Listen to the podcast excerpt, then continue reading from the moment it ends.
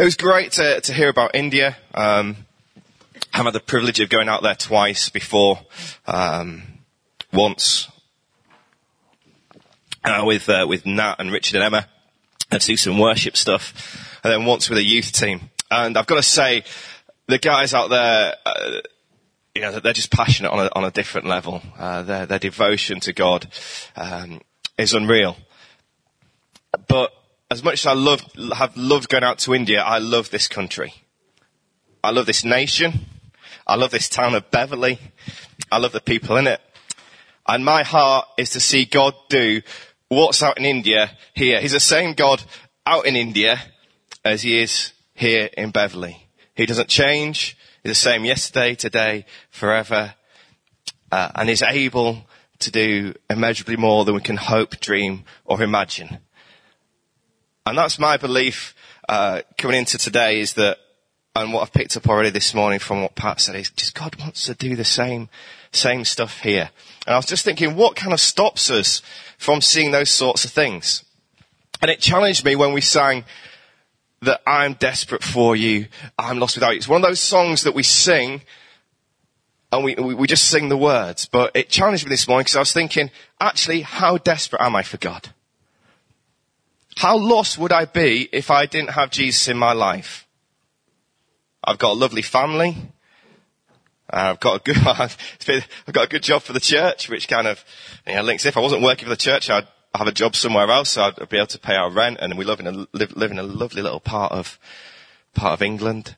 Um, so how lost would I be without Jesus? I, and it really challenged me actually, and I think that's a challenge that goes out to all of us: is that we sing these songs and we sing these words, but how much of that actually really land in our heart?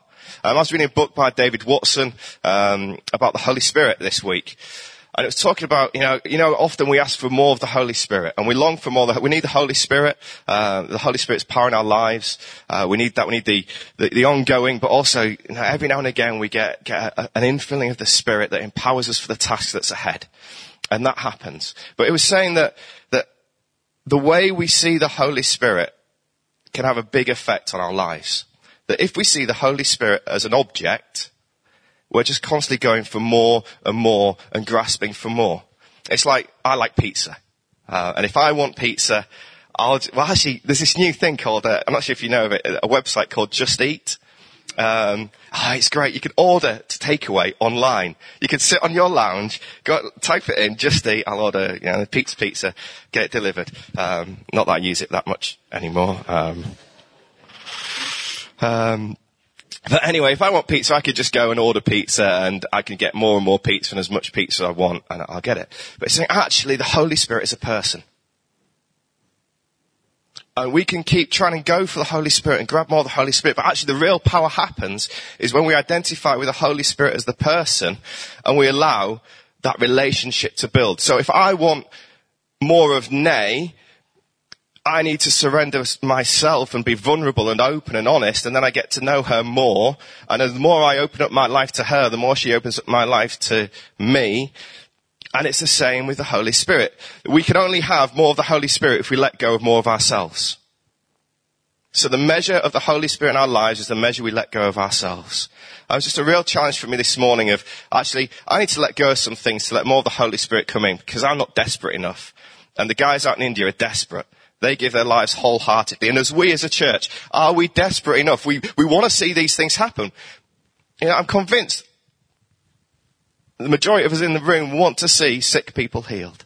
The majority of people want to see lost souls saved. The majority of people want to see chains broken, want to see depression broken, want to see cancer broken. We want to see, see divine provision into people's lives. We want to see people being saved on the streets, people being saved in church buildings. We want to see people being saved in businesses, wherever we are. We want to see the Holy Spirit and the kingdom of God and the reign of God rule where we are. I'm up for that. And I'm sure the majority of you are up for that. But there's a dynamic of actually, we need to shift something in our own lives and shift out some stuff in our own lives to make space for God to do what He wants to do. Uh, that was a precursor, anyway, to where I'm going uh, this morning. Um, sheesh, what time are we on? I'm aware there's an important football match happening this afternoon at the KC Stadium. Um, and uh, keeping the football theme, I've got a talk of two halves this morning. Um, I'll come back to come back to some of that the stuff that I've just said in a little while. Um, I'm aware that um, for those that don't know, if, if, you're new to the church or you're a visitor, by the way, my name's Ali Crompton. Hi, nice to see you. Um, I'm full-time employed by the church. I just really wanted to give an overview to, to those people who are new, but also those existing of some of the stuff that I get up to. It's been a while since I've been able to share some stuff. God's at work, and uh, not in the kind of big measure in India, but God's still at work in Beverley and some of the stuff that we're getting up to. I just wanted to share some of those things with you uh, this morning. Oh, we'll go back there. Go and make disciples. I'm glad Pat shows that. Go and make disciples of all nations. It's what we're called to do. It's what we're about. So everything I'm involved in in terms of, in terms of the work for the church and actually in terms of my home and whatever else I get involved in, it's all about, you know, we're called to go and make disciples. Jesus made it very clear and very, very simple for us. To love the Lord your God with all your heart and soul and mind, to love others as yourselves, and to go and make disciples. If you're lost or want to know what your purpose is in life, you've got it there. You need nothing more. Simple as that. Um, so the youth stuff, we're blessed with, um, with a great bunch of young people. We've had a great bunch of young people. This was partly spurred on by a discussion I had last week, uh, with, with some of the guys that were up. And, uh, I'll just fire a, fire a few things up there. I asked them just to say, um, it's always good to, to hear how they're journeying with God, uh, and where they're going on with. And just some quotes up there from, from their time that they spent in, in the youth group. Uh, so they had lots of friends who become some of the best people, are growing in faith, um, been able to grow in faith with like-minded Christians, learning practical skills, chance to develop my faith alongside other Christians, uh, develop as a person. Um, Ali, Amanda, and Laura helped me transform my life as a Christian. Uh, and the odd guest speaker had great fun along the way. I just put those things up there because that's kind of our heart for these guys and, and the guys that are out there now. And I was, I've just been massively encouraged by the guys that just got off to, to university. And we, we want to have them grounded in the Word of God. We want them to know their identity in Christ. Uh, we want them to know their gifting, which includes actually how they, how they operate in mission and, and communicate the gospel with their friends. Uh, but then also we want them to be serving in their gifting. So when they go off to university, then they can go to any church and serve with a great heart, knowing what they're called to do and be able to do it well. And it's been really great to hear people like, um, that Heather being involved in or going along to Bridge Street, which is a kind of semi-black Pentecostal church, and it's great. And apparently all dancing in the aisles and everything going crazy. Uh, ben Waters uh, in Huddersfield, he's involved in the Christian Union now, and he's uh, on the events committee, and he recently did pancakes and a pint night this week, uh, and inviting loads of his friends to come along and reached out in mission.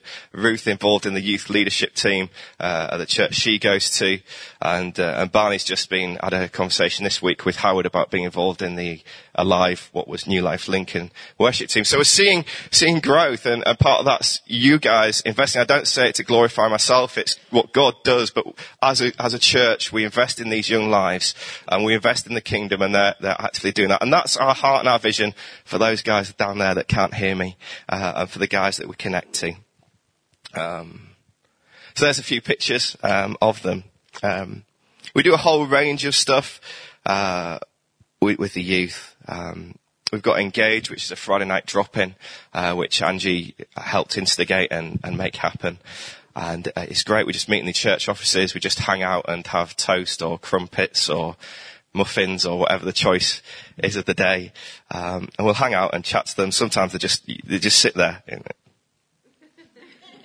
For the tape, I'm just on my phone. Um, that's it. They they just sit there like that. But they connect, they engage with each other, they communicate with each other, they, they bring their non-Christian friends along. Um, I think it was last year we did a, there was a drama that we did for church and some of those guys were non-Christians that have been coming along to engage. So it's a great way for, to, for us to connect with them. Um, we've got Sunday morning and Amanda heads up the program for that where we do some teaching with them. And then Sunday Night Live is our main of discipleship group. At the moment, we're going through the foundations course. So we've got Angie and Richard helping deliver us that. But we go through lots of different things. Uh, again, looking at gifting, looking at character, uh, looking at mission, trying to really stimulate their own faith. We do it in a more discussion format as well. So uh, we could quite easily stand there and talk to them, but actually it's, for that age, it's important for them to grab it for themselves that we don't want them to be reliant upon the faith of their, their parents or reliant upon the faith of their friends. We want it to be real in their own lives. Uh, so that's what we, we try and do and encourage them to think for themselves and think, what does this actually mean for me in my own life and how can I put it into practice? Um, and then we have some great fun at socials as well. You can see that we had a weekend away, a staycation, uh, where we looked at the Word of God uh, and, and, connecting with God, different ways you can connect with God. And we went to Welton Waters as well and, and did some fun out on the water. Uh, there, just near the Humber, uh, and that's great. That's a really important part of what we do is kind of like the weekend away style sort of stuff, um, helping them connect with each other, and other such socials. Um, other things we do with them. Uh, I also head up a, a regional team who run an event called Momentum. So it's kind of like, um, if you think one event or grapevine on a kind of a real lower level, we get like 60, 70 kids from different churches from around the region coming together to worship, to pray, uh, to respond to whatever God's saying at that point in time and to hear a talk. And I've always been blown away by, by momentum that, um, we, we set it out, we want to equip, uh, the existing groups Christian groups around the region so that they could be empowered to go back to their churches and to grow. And as they grow, then the event grows. But it's really about equipping them and empowering them. And every time we, we, have done one, well, pretty much almost every time we've done one, we've all, we've seen people being saved. We always give the opportunity for people to be saved. We're seeing young people come to Christ. Um, and we're not doing anything different than, than normal. You know, we have some worship, we have some teaching, we have some, a response time and a prayer time and, it's great. It's really exciting. We kind of leave the meetings just amazed by what God is doing and saying and uh, prophetic words spoken over people's lives. It, it's exciting. Um, a couple of other things we do is uh, Sound Clash, which we work alongside Beverley Town Council. They gave us some money to do some music events. Um, we've been working with some young musicians to. We've had some band events here, but we've also been using the Shed, which is a great little coffee wine bar place uh, just near Cactus Jacks, and we, have been there, I've been able to do, do an acoustic night. And it's a great, again, a great way to connect with some of the young people and some of the young people around, around. Off the back of that, I was able to do a songwriting session with about four or five of these, these people. I was able to, because of the Beverley Town Council event, you've got to be very careful in what you say regarding your Christian faith. Uh, but in the songwriting session, it was run as, as Beverley Community Church, uh, and I was representing representing the church on that. So I was able to say actually as a songwriter what influences me and how God inspires me and, and my songs are written through the Bible. And it was great to be able to connect with these young people on that sort of level. So that's kind of what we do. We do do quite a lot of stuff. Uh, we've got some other stuff coming up uh, as well, which is exciting. But I'll hold fire on that one. Um, a few more pictures. So that's momentum up there at the top. Um, beach trip that we did, and then obviously we had the blackout as well. We did. Uh, another responsibility that I hold, which we haven't had a chance to update you on, uh, is the Brink. If you don't know uh, the Brink, or not, or you might have heard of it, or don't know what it is, it's a project that launched back in September. Actually, it's an experiment, really. I guess is probably a good word to use in trying to do something a little bit different to reach out to the community. Um, and it's been great. It's been a fantastic journey. It's been exciting. It's been scary. It's been nervous, um, but it's been good. We're calling ourselves a missional community, uh, and we, we're defined by this. Uh, a community of Christ followers on mission with God in obedience to the Holy Spirit that demonstrates tangibly and declares creatively the gospel of Jesus Christ to a specific pocket of people. Um, I'll just read that again just so it sinks in. A community of Christ followers on mission with God in obedience to the Holy Spirit that demonstrates tangibly and declares creatively the gospel of Jesus Christ to a specific pocket of people. The specific pocket of people we're aiming at is Molescroft. Uh, the reason for that, we've got a number of people already existing in the Molescroft area, and it made sense for us to come together, uh, pool our resources, uh, and to try and do something. In real terms, what does that look like? Um, we're following a model that's quite widely used for missional communities, and it's uh, a triangle up and out. So we try and do a rhythm every month of different things.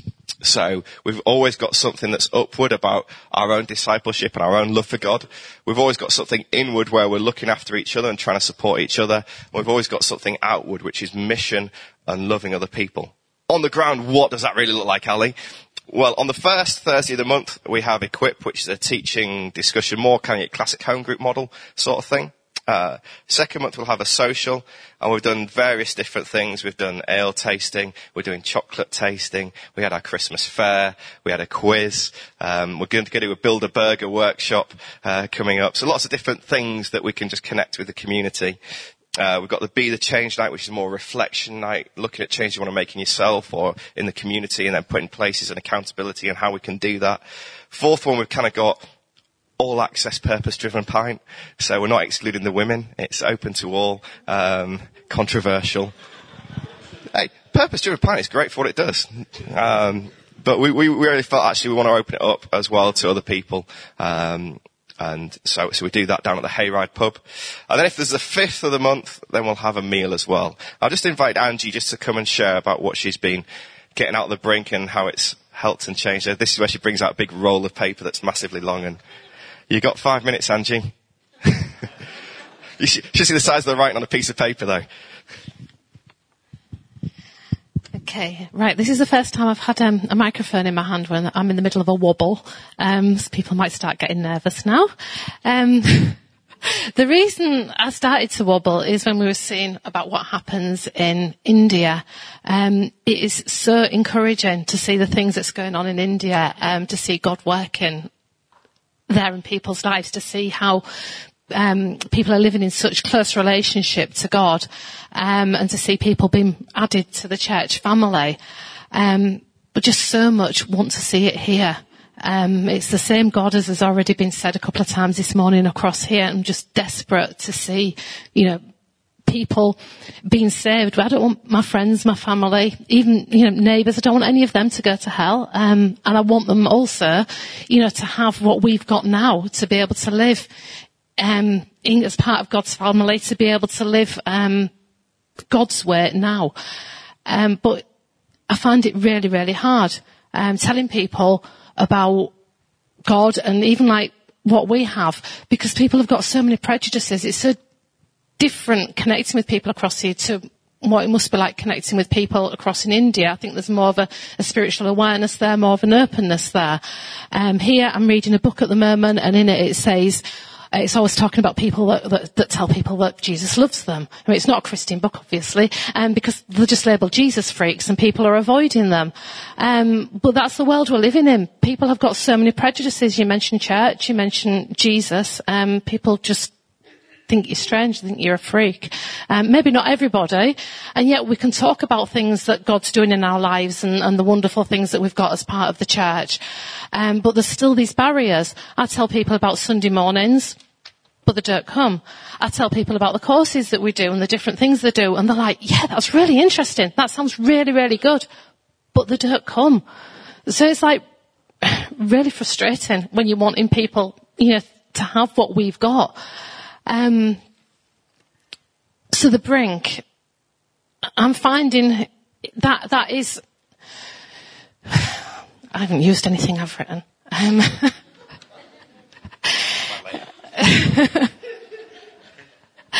the brink, how how is that working? How am I finding that sort of helpful for, for inviting people in. I'm finding it, it, it, it ha- there's been, yeah, there's been knocks as we've been doing it and there's been discouragements, but I'm finding that things are starting to fall into place now and I'm finding that things are starting to work. Um, especially since we've separated the nights out, I can talk to people about it. I can talk to my neighbours about it. Um, talk to people at Oranges and Lemons about it, and you can be clear about what's teaching nights and about what's social. Um, and for some reason, it seems to be connecting with people. Also, it means I've got to invite people. I can't go to the social things without asking somebody. It's not just like a social club. The idea is to invite people in. So no, I would rather just go along. Um, but I, I feel like this pressure that I have to ask people.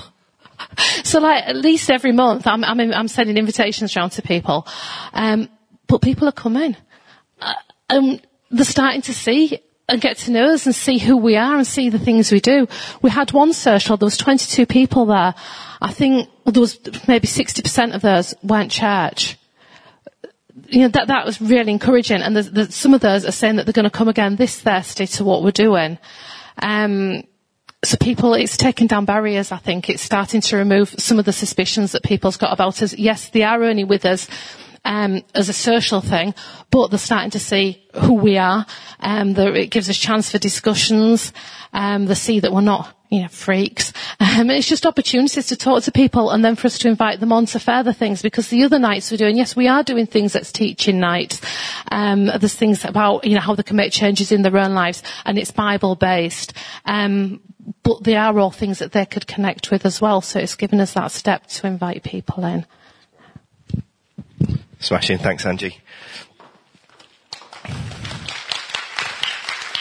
And that really has been the challenge on each and every one of us in the team is that, um, that actually the expectation is that we will speak to our neighbours, that we will speak to our work colleagues, that we will speak to those in the community that we connect with and invite them along to things.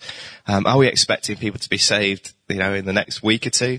No, we're not, but we're looking at the long haul. Actually, the way we're structured, we're not a church plant. We don't see ourselves as a church plant in any shape or form. We're connected to BCC, and the way we see ourselves connecting into BCC is quite easily we we're, we're almost like the pre-course thing, you know, we're the appetizer, I guess, you know, we, we, we, meet with people, then we can invite people onto courses and signpost people out of relationship.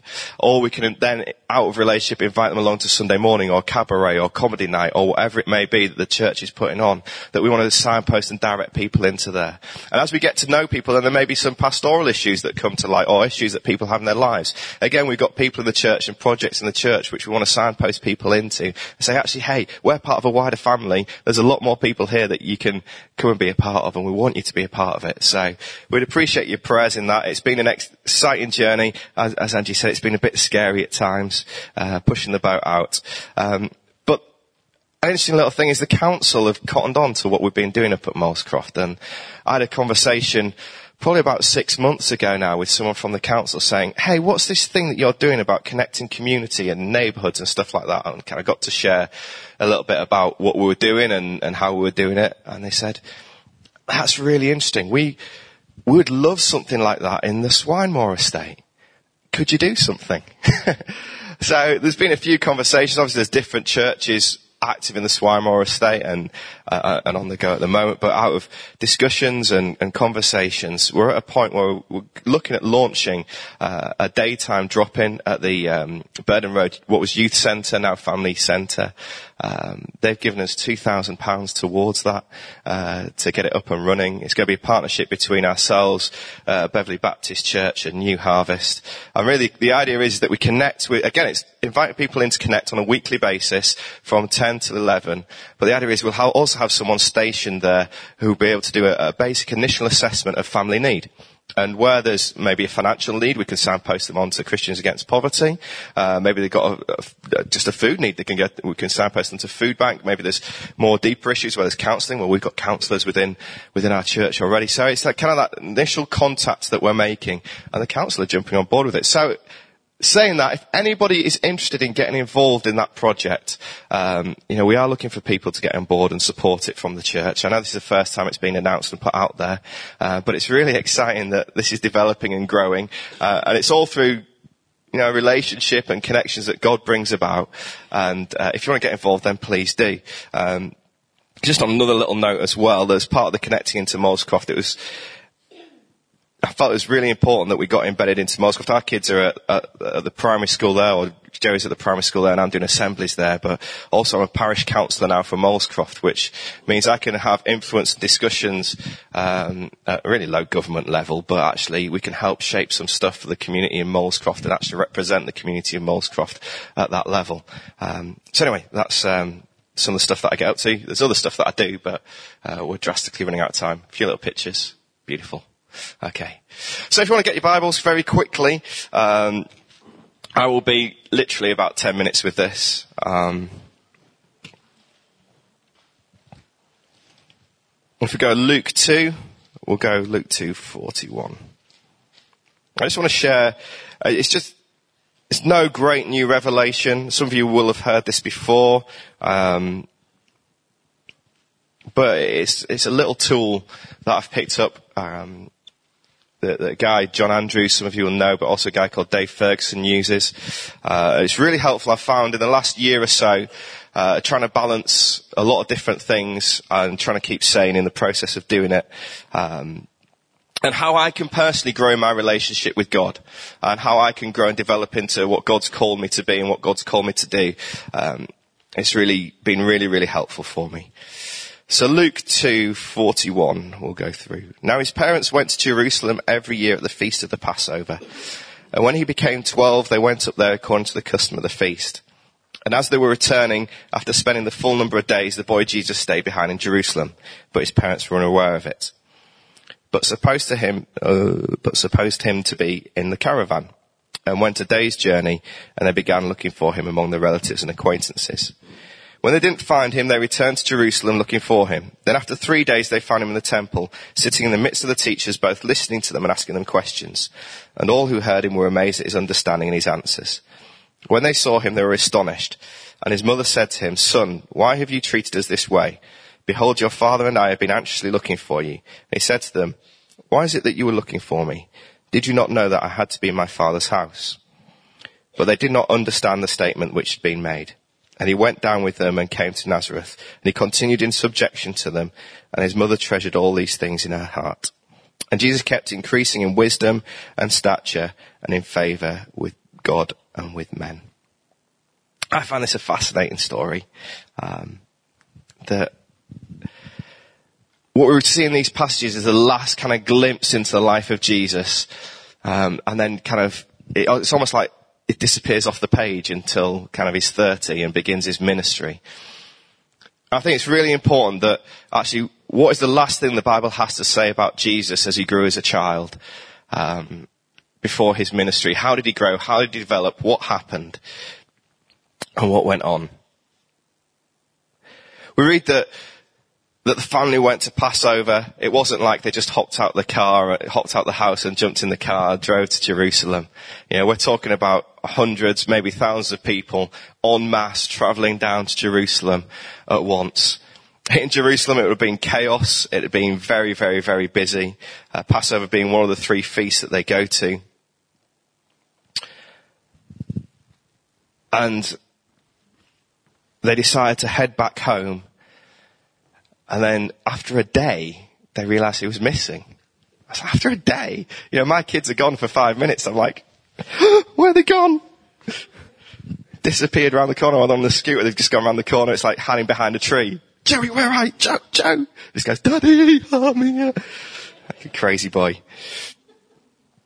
And it gets even worse though, because they, they, discover that he's been missing for a day. And again, in traveling in convoy, if you think it wasn't like today's culture either, uh, it would have been a close-knit community that have well known each other, probably presumed that he was with another family, they presumed he was in the caravan, it says in there, or he could have been with, with other people that they knew and he was safe and he would have been fine.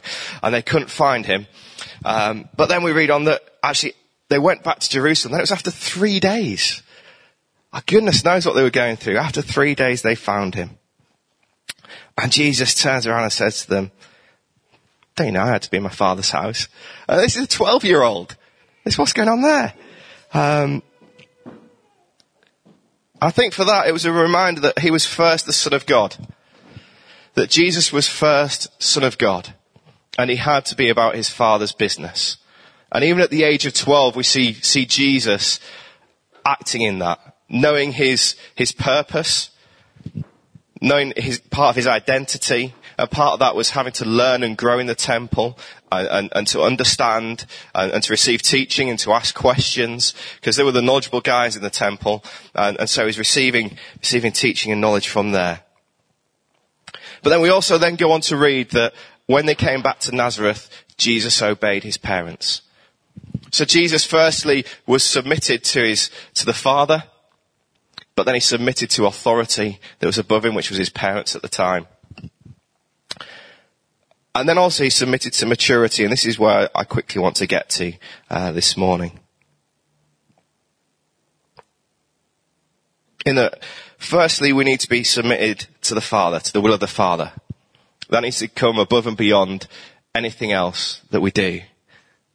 Whatever our priorities, we submit ourselves to God and His will.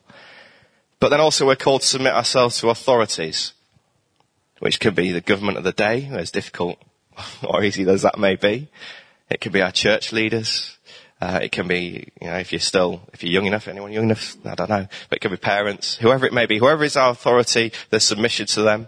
Uh, obviously that, the will of God usurps that, um, at some stage, but most, most we can get through that without a conflict. But then he submits to maturity, and Luke 252 has been a, a great tool for me, where it says Jesus grew in wisdom, in stature, and in favor with God and men. You could reword that and say Jesus grew mentally, he grew physically, he grew spiritually, and he grew relationally. And those four areas, uh, something which I've been trying to work through in my own personal devotions and my, and in my own time. Very quickly, I just want to touch on each and every one of them. And one thing I want to try and encourage you to do, maybe this week, is pick up those four areas. And what I tried to do is, um, just on a, on a piece of paper, I'll write down those four areas. I'll mark myself one to ten on those areas. So relational. So that talks about the people which we interact with on a regular basis. It can be our family, can be our friends, could be co-workers, um, can be neighbours, um, could be people in home groups or small groups or whatever it may be. Matthew 5:16 says, "Let your light so shine before men that they may see your good works and glorify your Father which is in heaven." And whether you're uh, whatever you do, it says in the Bible, all everything you do, do for the glory of God. That we should do things for the, everything we do should be for the glory of God. And so, firstly, relationally, some questions that that, I, that I've had to ask myself, and I'm just throwing out there. How are relationships at home? How are your relationships at home? How's marriage or family life going on a scale of one to ten? How's that? How does that match up? What's not going so well? What would you like to change? Who do you consider your closest friend and how's God using that for your relationship to grow? What your relationships at work like? Then what relationships give you energy in life and which ones are most challenging or draining? Um, one thing I came to, to learn to understand is that there are certain relationships in our lives.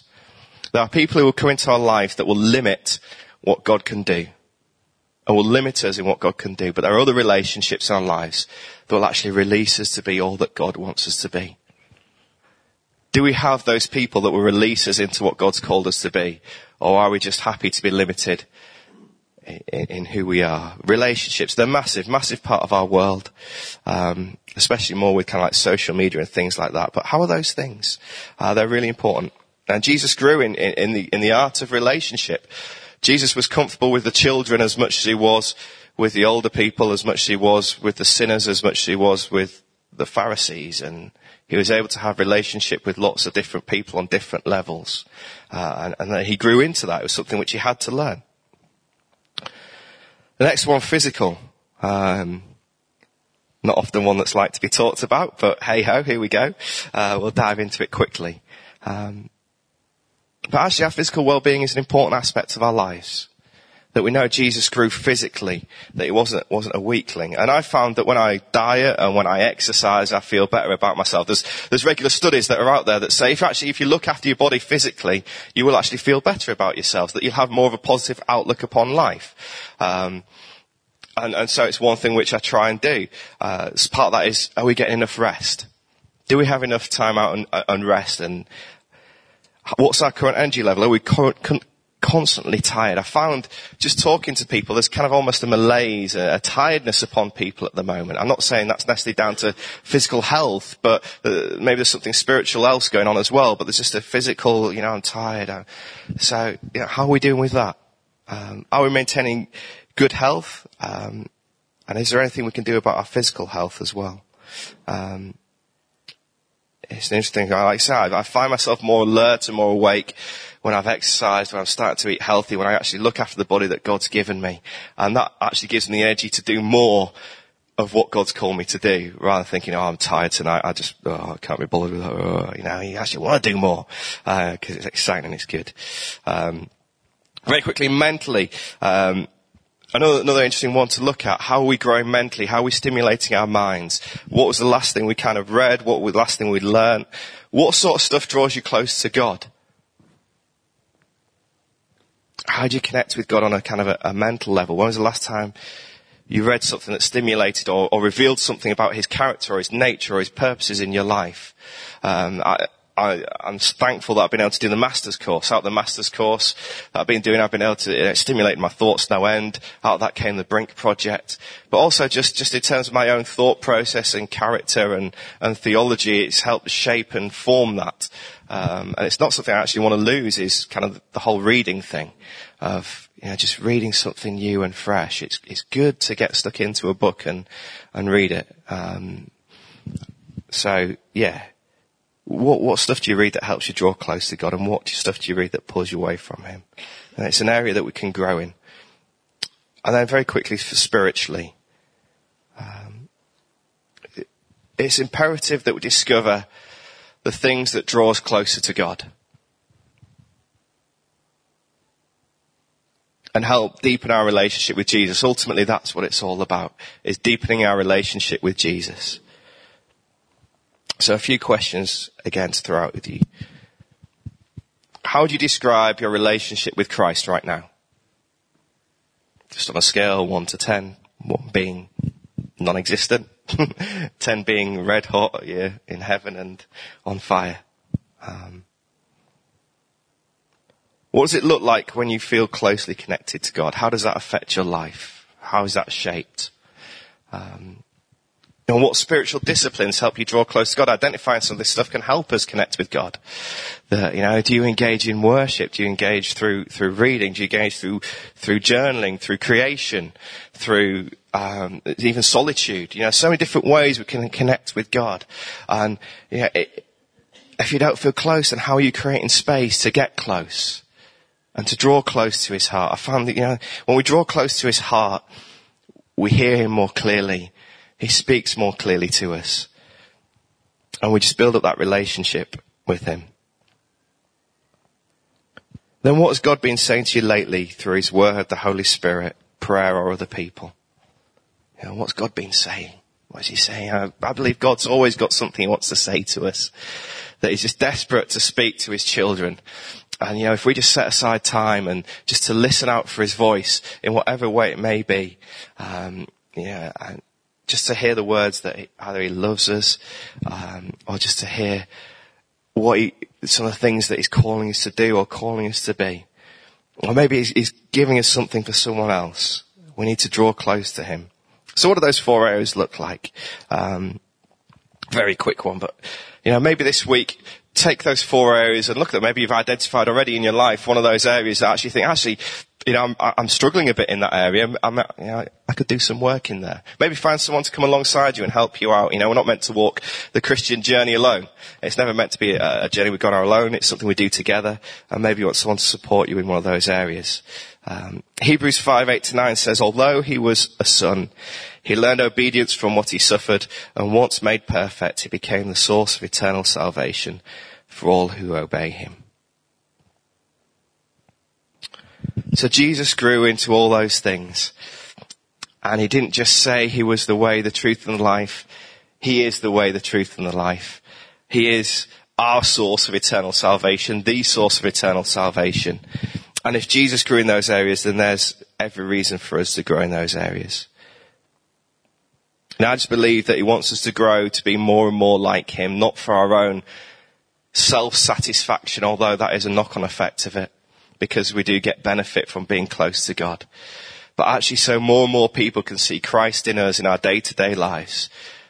So that more and more people can know a life of Christ. There's a guy called, just wrapping up very quickly, a guy called Lesslie Newbigin. Um, strangely enough, he was a missionary out in India for 40 years. He, uh, he, he left England when it was a culture to go to church, where everybody go to church and, you know, it was just the norm that Christian values were, were held on to. And he left for 40 years. He came back and noticed culture completely shifted, but the church hadn't. That they were still trying to do the same things in a completely different environment and different culture. And he said one of the things the church needs to become is a contrast community.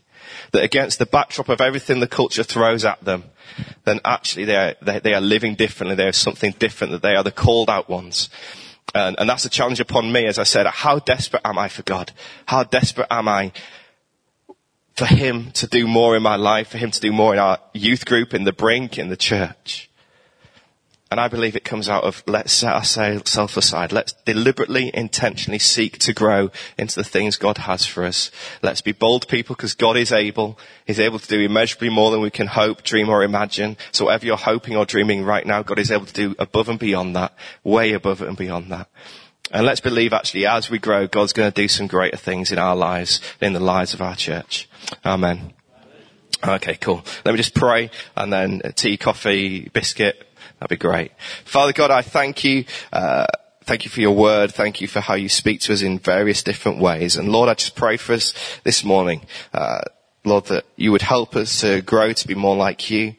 Um, help us just to reflect upon upon what you've already done in our lives. So thank you for what you've done already. But Father, we believe for more in, in, our own lives and we believe in more for this church. Father, we pray for a great relationship with you. We pray for a great relationship with the Holy Spirit. Um, and Lord, we'll be able to walk in spirit and in truth in our day to day lives that we see many men and women come to know and love you as their Lord and Savior. In Jesus name, amen.